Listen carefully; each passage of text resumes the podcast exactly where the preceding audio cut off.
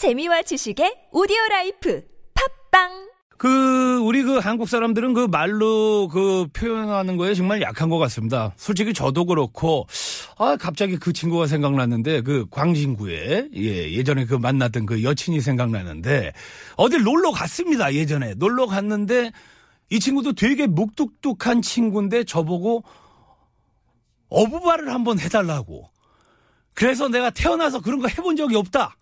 오빠는 속사랑하는 스타일이다. 뭐 이랬었는데 표현에 약한 게 그게 뭐 나는 속사랑한다 나는 속으로 너를 좋아한다 속으로 너를 아낀다 이거 별로 좋지 않은 것 같아요.